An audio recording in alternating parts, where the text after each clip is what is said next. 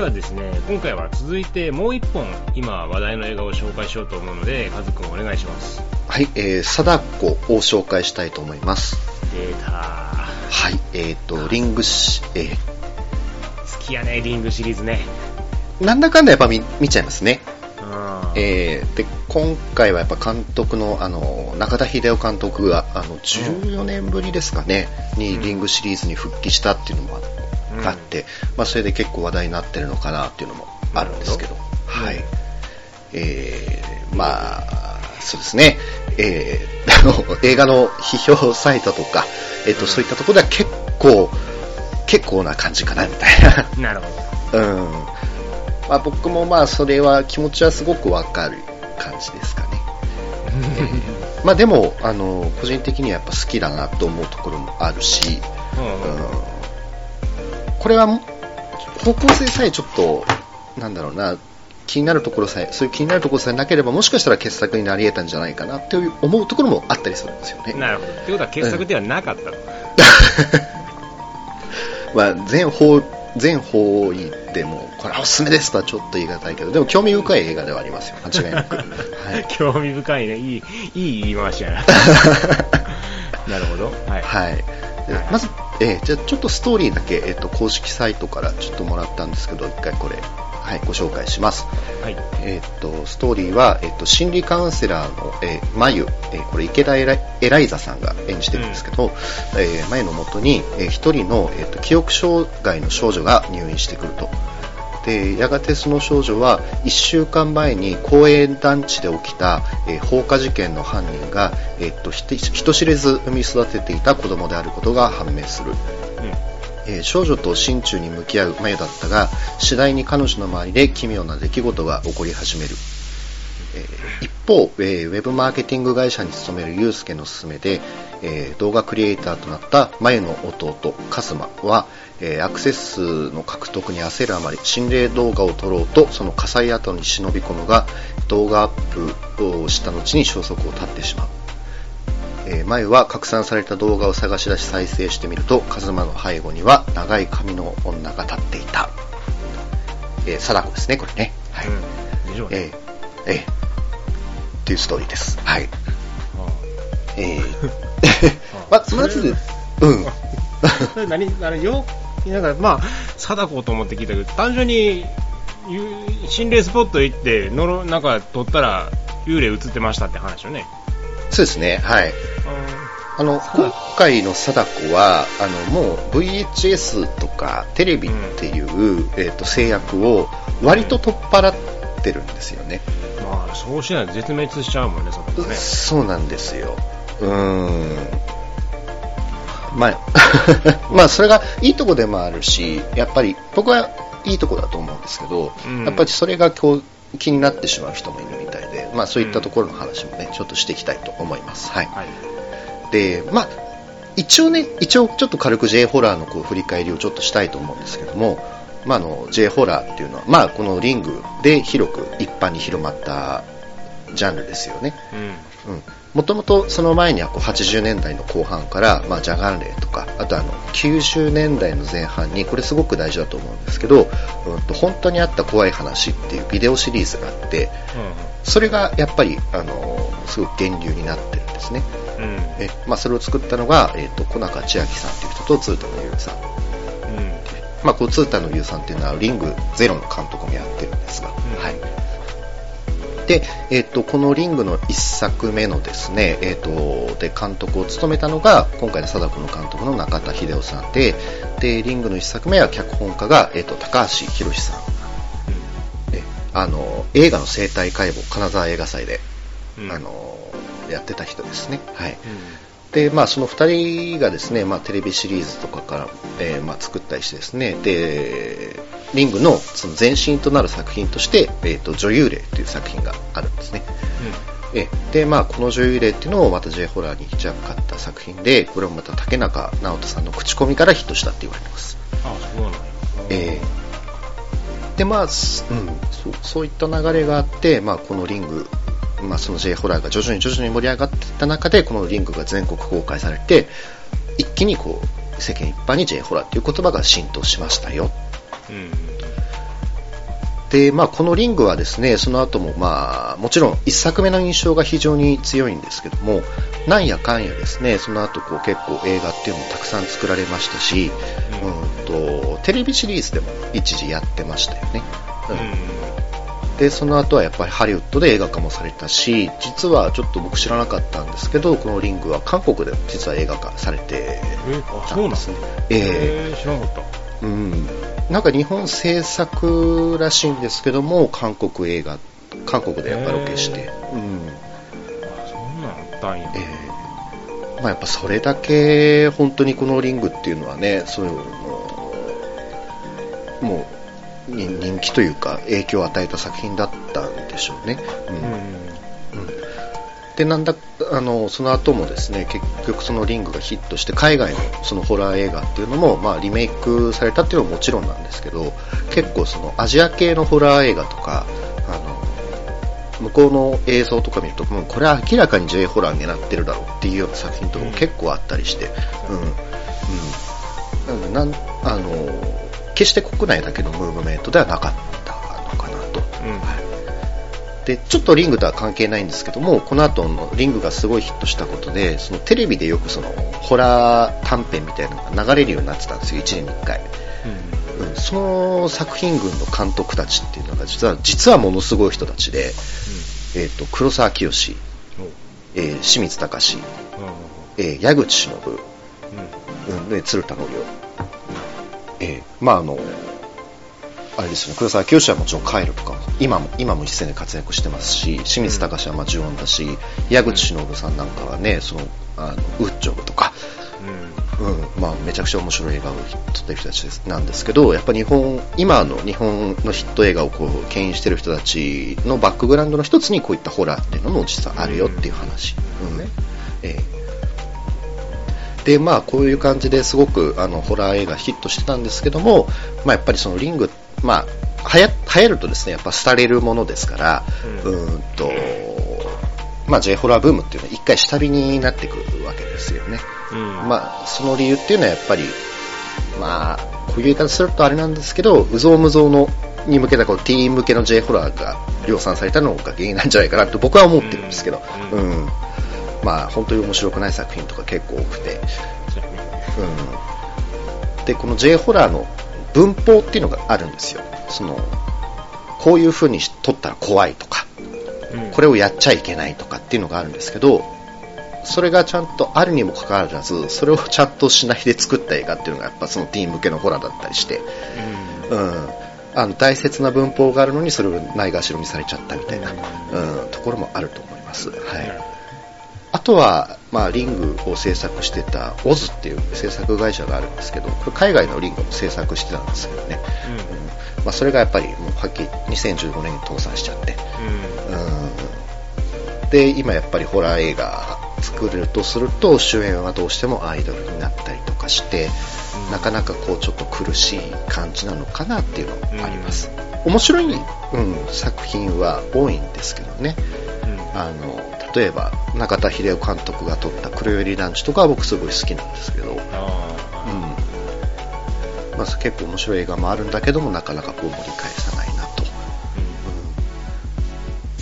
ん、でまあそれだけホラー映画がヒットしていく中でやっぱりこのリングの貞子っていうのは、うん、とそのホラー映画の J ホラーの中でもやっぱりもうトップのクイーン的な存在ですよね、えー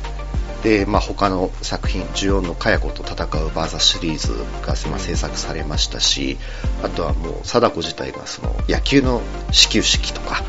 うん、ね。ね。あとはまあ、貞子が LINE やってみたりとか。あ、そうなんだ。え、今、あの、貞子 LINE やってますから、え、え友達になれますよ。なるほどね。うん、で、あとはまあ、ハロウィンのコスプレなんかはもちろんね、あの、よく見ますし、うん、うん、貞子っていう存在自体もものすごくもうポップなものになってるんですよね。うねうん、怖い存在なのかっていうところにも疑問がね。そう。そうなんですよ。受け取りか、受け取られ方がもうちょっとポップなんですよね。うん。うん。もう、ジェイソンとかフレディとかにしかりなんですけど。いや、でもジェイソン、フレディもここまでひどくなかったんじゃない？だ、どうか、ジェイソンは微妙か。フレディはでもここまでひどくない気がするけどな。いや、フレディもですね、結構あれなんですよ。実はあの、ドリフとか入れたりしてるんで。ああ、そっか。やっぱり、うん、うん、本人が出てますからね。ロバート・イングランドが。あ、うん、そっか、そうやったね。うん。なあ、そうか、じゃあもうやっぱり、どのキャラクターも通る道というか。そうなんですよ。もうどうしてもやっぱポップアイコンになっちゃうみたいな。で、まあそのポップアイコンの極みだなと思ったのが、今回ちょっとあの、YouTube でこの貞子公開されるにあたって動画紹介されてて、うん、あの、角川で、あの、角川の YouTube かな、うん、が作ったやつであるんですけど、それのタイトルが、えっと、伊豆大島里帰りの旅、友達100人できるかなっていう。あの、貞子ってあの伊豆大島っていうか向こうの生まれなんですよね、設定上。うん、その貞子が、えっと、伊豆大島にこう里帰りをして、えっと、地元の人たちと触れ合うっていう動画があって、うん、まあこれ個人的にけけかなり面白かったんですけど、あ の、貞子が、あの、まあ、なんでしょうね、スタッフさん引き連れて、こう、フェリーで伊豆大島に戻って、うんと地元の美味しいもの食べたりとか、うん。としながら、こう、LINE で友達を作っていくっていう動画なんですけど、うん、これが僕すごくびっくりしたのが、うん、あの、貞子が、あの、もう、小学生以下の子供たちにまで人気なんですよ。まあ、僕結構若い、それこそ大学生ぐらいの人とかが、貞子、貞子って言ってんのかなと思ってたら、もう子供にまで愛されてるキャラクターになってると。うん。うん。その、小学生の子がさ、あの、呪いを使うキャラクターを、ホラーキャラクターですよ。平気で人を殺すキャラクターに愛されるってもうちょっと、ここまで、ここまで来るかみたいなね。うん。うん。ポップ化が結構あったりして。うん。結局それぐらいもう、優しく優しくしていかないと見に来てくれないんじゃないの？ホラー映画。うーん、そうですね。でも、ガチモンの怖い映画ですよっていう風にしてしまうと、もうリングは誰も見に来てくれないんだよ。うーん。多分怖い路線では、もうリング1からのファンだったコアなファンたちは、もうリングにはもう愛想つかしてるやろうから。うんうんうんうん。そうなると、もう完全にポップ系にして若者たちにそんな怖くないですよって感じで、うん、見に来てもらうしかないんじゃないの今のリングっていうのは。そうなんですよね。まさに、まさにそういうことで、今回のその貞子っていう映画も、あの、原点回帰はしつつも、うん、でもターゲット層は、やっぱ小中学生を含めてる感じなんですよ。ああ、それはね、YouTube やからね。うん。で、監督自身がインタビューでそれを語っていて、うん、なので、あの、なんでしょうね、ちょっと映画として僕はいびつに感じちゃったっていうか、その怖いものを作ろうとしてるんだけれども、でも、そのターゲットはやっぱり広く若い人に見てほしいっていう。なるほど。うん。まあ、それいうところがね、結構あるんですよね。で、まあでもね、やっぱりその、なんでしょうね、うんと、それが成功してるのか、劇場なんかやっぱ満席だったんですよ、貞子。公開僕 3, 3週目ぐらいで見に行ったんですけど、うん、ほぼほぼ劇場満席で、で、普段映画を見に来ないタイプのお客さんっていうのがめちゃくちゃいて、うん、かなりなんかあれですね、若いカップルとかが多くて、うん、うん、で、今年一番最悪の、あの、視聴環境というか、ああ、あら、うん、なんかありましたか？そう、あいつらスマホいじりやがるから、本当、本当にやめてくれって思ったんですけど。ったもんじゃないな。うん、あの、あのね、これ聞いてる人は本当にそんな人は絶対いないと思うんですけど、うん、本当にね、映画の上映中にスマホいじるのはマジでやめてほしいですね。そうね、わかる。わかるわ。俺もエンドロールでもイライラするもん。ねえ、ねまあ、100歩譲ってさ、予告編とかだったらまあまあと思うんだけど、本編始まってまで騒ぐなや、みたいな。うん。予告編中とかね、別にそれはいいよ。その、うん、本編がね、始まったらね、勘弁してほしいね。そうそうそうね、怖いねぐらいだったんですけど、うわ、マジやべえ、ほんと怖えとかって、まあ、お騒ぎする。いい、いいっちゃいいんですけどね。うん。ちょっと応援上映？応援上映になってるみたいな。ああ。まあでも、そんなことが言うわけ？怖い怖いと。いや、いやそういう感じでした。うん。ちなみになんかそのちょっと生きてた感じの男の人は、俺ちょっと出るわ、つって最後まで戻ってこなかったっすね、途中が。途中で抜けて。本当に怖かったんか、お前みたいな。そうそうでしょ？いや、わからないけど、なるほどね。うんまあいい。うん。うん。大変でしたね。えー、まあ、そんな感じですかね。はい。で、まあ結構ね、僕はやっぱりでも、まあ原点回帰っていうんで期待してたわけですよ。はい。うん。だったんですけどもね、うん、まあそういいろいろまあちょっとギャップがあったのかなと。で、まあその今回の映画のですね、その原点回帰って言われるところがどういうことかっていうと、うんと、過去の登場人物が出てくるんですね。うん、それが、えっと、1作目、2作目で出ていたキャラクターで唯一生き残ったあの女子高生がいてそれ佐藤仁美さん演じてるんですけども、うん。うん。まあ、その子がその人がまあその子っていうか、まあ、いい年なんですけど、うんが出てくるんですよなのであくまでも原点回帰っていうのはその世界観の原点回帰回帰であって、うん、で本来のその例えば貞えー、とリングが持ってた1作目のあの暗いトーンとかうん。あの映像を黒く潰してっていう感じの原点回帰ではないあくまでも世界観、うん。はいはでリング2の、えっと、続編。明確ではないんですけどね。続編なんだろうなっていう作りになってるんですね、い。なるほで今回はもう貞子が実は結構メインの登場メインのキャラクターではストーリー上メインのキャラクターにはなっていなくて、うん。今回はその貞子を引き寄せてしまった少女っていうのがあの、うん割と今回メインにフォーカスされるんですね。ど。うん。でこの、まあ、さっき冒頭で話したストーリーに出てくる少女なんですけどこの子が、うん、と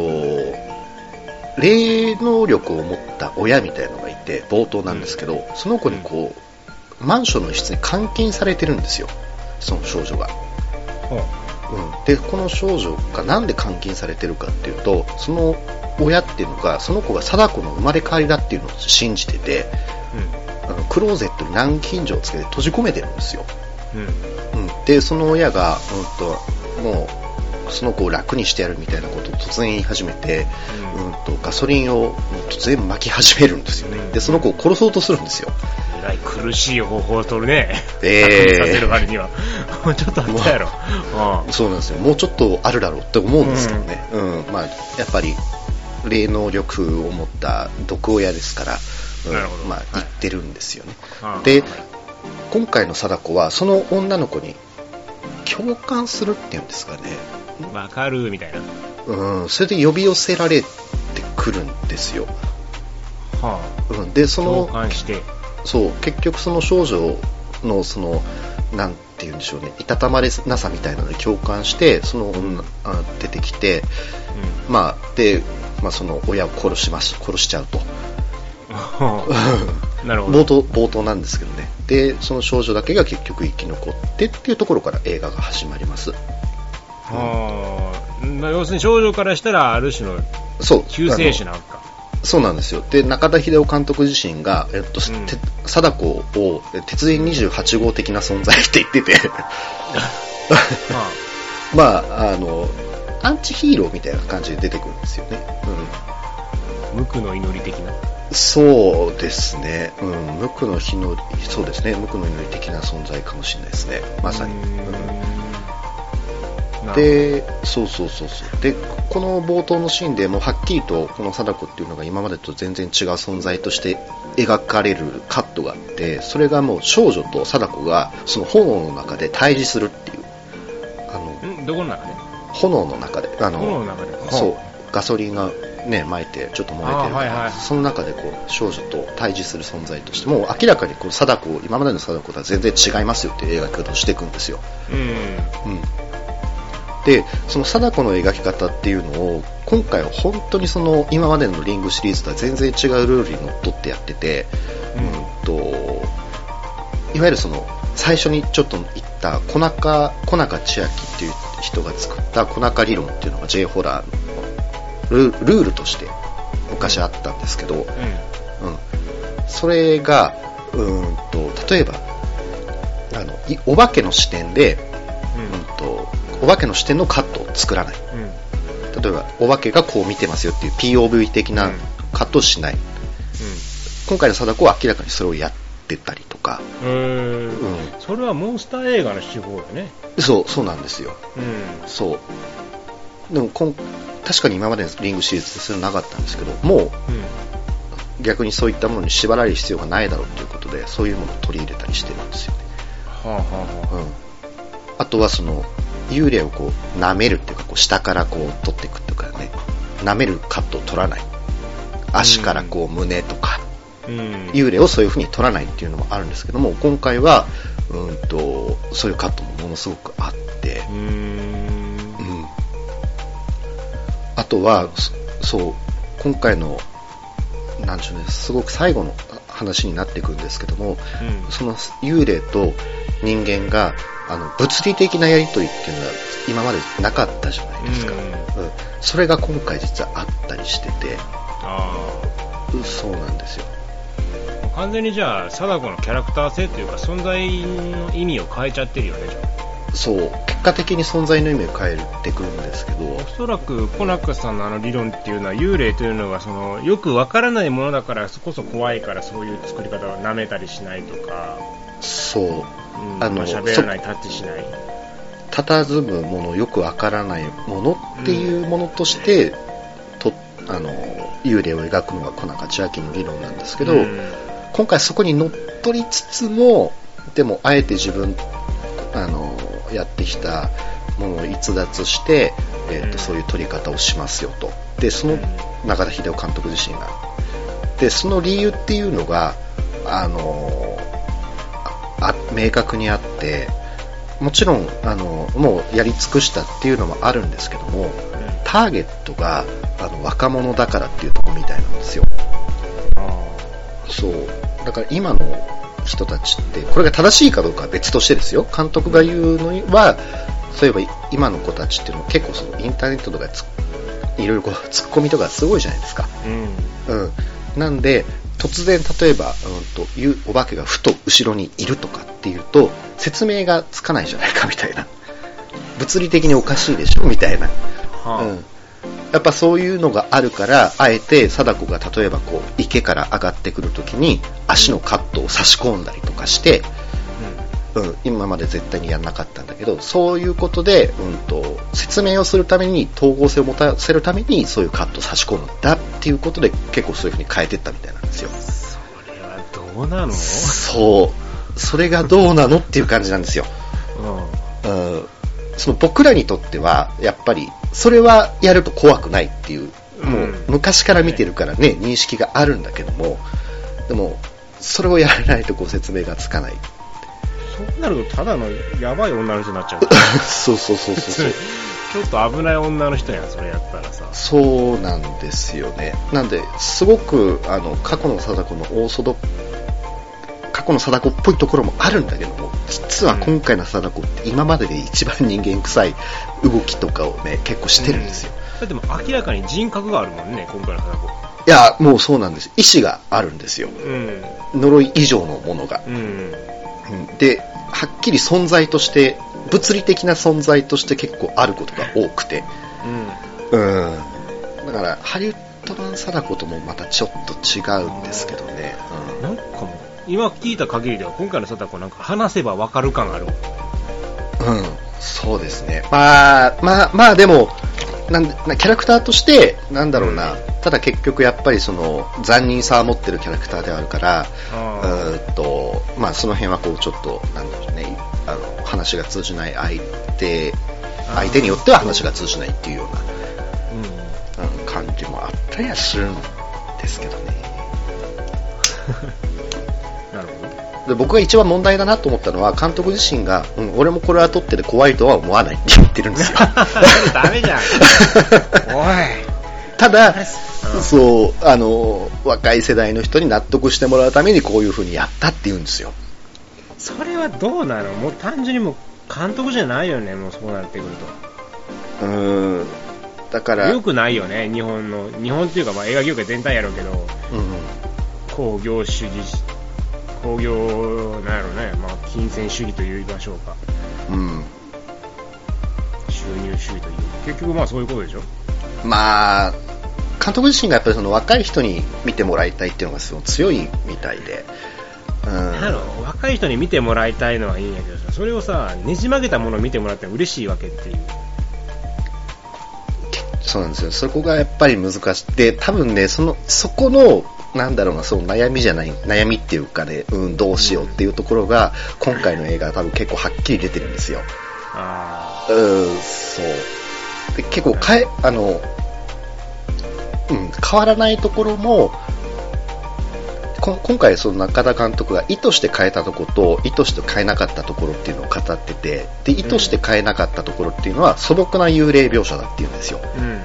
例えば CG とかを極力使わないで、うん、生身のものを使って表現していく、うん、でそれは何でかっていうとその中田秀夫監督自身がリング2で、うんとまあ、サマラかあれは。サマラを非常にモンスター的に描いたことによってやったんだけども、今見直してみるとあれはあれは俺の資質的にあれはやるべきじゃなかったと、うん、全然あれは見ると、まあ、ダサいしみたいな感じで、うん。だからこそ今回素朴な表現にしたかったと。で、意図的に変えたところは、やっぱり今の子たちはスマホとか YouTuber とかそういうものにすごく慣れてるから、うん、うんと、まあさっき言った、例えばその幽霊の描き方もそうだし、うん、うんと、今の観客は長いカットに対してすごく飽きるんだと。確かにその昔のリングの1作目って結構こう貯めるカットとか割とあるじゃないですか、うん、僕はそれすごく上品だし、だからこそ、あの、何回も見れる作品だって僕は思ってるんですけど、うん、でも、今の子たちはやっぱあの YouTuber の映像とかってすっごいこう、話をしてるだけなのにカットパッパッパッパッパッパッパッパ変えてね、ねねそういったスピードの緩急は今回はあえて意識したと。今回の、だから貞子っていういう作品も結構その、カット多いんですよ、ものすごく。うんだから、より一層なんでしょうね、その貞子がこう、スーッと出てくるみたいなのが結構少なくて、うん、どっちかっていうと、こう、ベロベロバー的な出方っていうか、そういうのも多かったりして、うん、で、まあ確かに、うん、YouTube の和法を映画に取り込むべきなのかって、それはまた別問題な気がするんだけどね、俺は。いや、まあ、あのー、ただ、まあ、なんでしょうね、今の映画自体がやっぱカットすごい多いじゃないですか。うん。うん。まあ、まあ、そういうことだとは思うんですけどね。うん。なるほど。うん。で、まあ、実際お客さんも結構そのベロベロバー的なドッキリ演出とかで結構みんなやっぱりびっくりしてるんで、うん。ああ、これが正解あるかな、とかって。ななんか正解。っていうね、いう、うん、もあったりして、非常に今回やっぱ見てて悩ましかったなっていうのがあったりしててね、うん、そうなんですよね。うん、まあ、ただですね、あの、それでもやっぱり、そういった感じで、貞子の描き方も変わってるし、今までのリングとは全然違うんだけども、僕すごくいいなと思ったところがあって、うん。それは、うと、その YouTuber のあの主人公まゆの弟が、うんと、廃墟にこう進んでいってそれを撮影してアップロードするっていう動画があるんですけどそれの出来がすごくいいんですよ。うん。うんあの単純にその YouTuber の子が、うんと、自分でこうカメラ持っていろいろ映していくっていうやつなんだけども、うん、あのそのそこの映像が結構怖くて、うんとまあもう事故直後なんで、あのその部屋自体がもう事故、なんて生々しいこう燃え跡みたいなのが結構残ってる中で、うん、こうそこを探索していくと、まあ、すごいベタなんですけども、うん、うんとまあ、クローゼットを見つけますよと。で、そこの中に入っていくと、なんかもうすごいこう、汚いお札とかが焦げ跡の中でこうベタベタベタって貼ってたりして非常にこう異常な感じになってて、うわ怖いねなんて言ってたらうんとそのそのカズマっていう子がちょっとその自分視点をずらすんですよね、うん、で何を見たのかはわからないんだけども慌てて出てくみたいな、うん、うん、でそれはえ何なんだろう何なんだろうと思ってるとよーくよーくその映像をこう何回も見ていくと実はこう後ろにまあベタなんですけどね。あの女の人が立っててみたいな、うん、うん。全然、なんでしょうね。これは逆にその、昔ではできなかったというか、YouTuber っていう視点だからこそ撮れた、こう、薄気味悪い映像みたいな。うん。まあ、ベタっちゃベタなんですけど、でも、なん、うん。全然それ、逆にお客さんとかもそこに、そのシーンになった瞬間、すごいシーンとしてみんな見入ってたりしてて、うん。だから全然そこについてはちゃっちゃちゃっちゃカット変えるわけわけではないんだけども、うん、うんとその不気味さっていうのを今の手法で撮ってるっていう意味においてはすごく良かったのかな。でもそれを観客が見入ってるってことはさそうなんですよ。結局求められてるのはそっちじゃないの？そういうことなんですよね。そういうことなんですよ、だからそういうことよね。そう。だからね今回の映画解釈としては僕すごい面白いなと思ったんですよ、うん、あの貞子の存在意義であったり、うん、あのその YouTuber の視点で、うん、あの貞子を撮ってみるとか、うん、なんだけどもそのやっぱ組み立てがうまくいかなかったのかなっていう。だからこれ傑作になり得たんだけどもちょっとうんってなっちゃったなっていうのはそういうことだと思うんですよね、うん、だから視点その切り口はすごくいいのであのもっとその緻密緻密っていうかねそのゆったり見せるとかっていうのをあえて今のお客さんっていうのも全然僕通じるんじゃないかなと思って、うん、だから次やるときは、うんと、その過去のちょあの J ホラーの理論っていうんですかね。そういうものもしっかり乗っ取ってやってみるのも一つの手なんじゃないかなと思うんですよ見てて、うん、うん、だからそれが非常にもどかしいなと思って。本当にそういう意味でも原点回帰で全然いいよね。普通の原点回帰で、一層、一層思いっきり昔に戻ってみるとかっていうの逆にね、多分今、すごい新鮮なんじゃないかなっていう気しますよね。リングシリーズは復活できるんかな？うん、ただ、やっぱり、あの、人にし、なんでしょうね、観客に支持されてるのは間違いがないから、土台としてはやっぱりあると思うんですよ。うん、やっぱりそのリングの中で、その、やっぱり見にお客さん来てくれるから、あえて本当に、なんでしょうね、ちょっと昔に戻ってみて、それがもしそのお客さんにスッとはまれば、うん、やっぱりものすごく面白い傑作っていうのはもう一回できるんじゃないかなっていう気がするんですよね。なるほど。うん。結局その貞子っていうキャラクターポップなんだけども、でもやっぱ描き方によってものすごくやっぱ怖いじゃないですか、言って。うん。うん、今回お客さんなんかも、なんだかんだ言ってやっぱみんな結構怖がってたし、うん、怖がる土壌っていうのはやっぱりあるんだなと思って。うん。そう。で、やっぱあとはなんでしょうね、その、今回結構話し運びが結構雑だったりするんで。うん。根本的なところやね、それは。うん。そういうところをちゃんとやっぱ緻密にしていけば結構いいんじゃないかな。うん。いやな結構やっぱ、なんでしょうね、お客さんが突っ込んじゃいたくなる瞬間っていうか、なんかね、今回結構多いんですよ。うん、あの例えばその、のなんでしょうね、その、貞子を呼び寄せてしまった少女が、まあ、病院に運ばれて、うんとまあ、そこに刑事さんが来て、うん、あそこで何があったんだい？みたいな問い詰めをすごいするシーンがあるんですけども、うん、その時にその少女がちょっとやっぱ不思議な力を持ってて、あの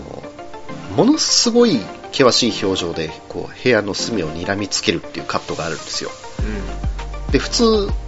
そういう顔をするとどうしたどうした？みたいになるじゃないですか、うん、うん、それを全然気にしないでとにかくその少女を問い問い詰め続ける刑事みたいな。お前それおかしいだろみたいな。新人だったのかな。うーん。ちょちょっとなんかおや？みたいなのがあったりとか、うん、あとはあのね、やっぱ中田秀夫さん、ものすごいベテランの監督さんなのに、あの、うん、そのね、主人公が過去主人公の眉が弟との過去をこう思い出すっていうフラッシュバック表現があるんですけど、うん、それがね、あの超ダセえなと思って。超ダサいんだ。あの、ホワ白でこう、ファッと上げて、過去の映像始まるみたいな。もう、もう手垢、手垢にまみれるのもいいとこじゃねえかみたいな、うん、とがあったりして、やっぱりその、なんでしょうね、ホラー映画ってそういう怖さの積み重ねだから、うん、あのそういうずさんさってすごい目につくじゃないですか。うんうん、うん。そこでやっぱ意識そがれちゃうから、うん、だからでもそこがやっぱりうまくいってたってリングの1作目だと思うので、うん。うん、そういういいところもやっぱりちょっと思い出しつつですね過去の、うん、なんだろうな。J ホラー表現っていうのを捨てすぎないで今一度本当に怖い映画っていうのを作っていけばリングっていうのもやっぱ復帰できるんじゃないかなっていう思いがした映画だったかなって。その若者にこびるなっていうことですかね。そうね、うん、あのね撮ってる側の悩みが伝わるんですよ。でももうなんか手遅れな気がするな。うーん。今更リングが本当に本当に怖い映画になって戻りましたよってなってもさ。あでもなんだろうな。せ、うん、そう世代交代してるんですよ。もう多分リングを見てる層っていうのが、うん、うん、だからこそいけるんじゃないかなって僕は思うんですよね。なるほど。うん。マジ怖かったよ的な。話題。そう。で、なんでしょう、今 J ホラーを見に行くっていう、新しい J ホラーを見に行くってなかなか難しいじゃないですか。うん、新しい J ホラーとかキャラクターってそんな生まれてないし、うん、その貞子っていうキャラクターは、あの、でも、なんだろうな、そういったライトな層を呼び込めるキャラクターだから、だから、そのキャラクターに乗っかってもう一回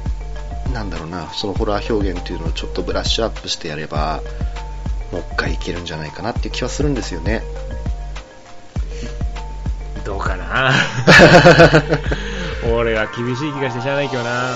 もう僕らは多分ちょっともうあれなんですよ。もう、リアルタイムで1作目とかを見てるから、うん、そうなってるんだけども、そう。その若い層が本当に怖いって思ううことが、うん、多分業界としては大事なんじゃないか。なんじゃないですか？多分業界の人じゃないから分かんないけど、うん、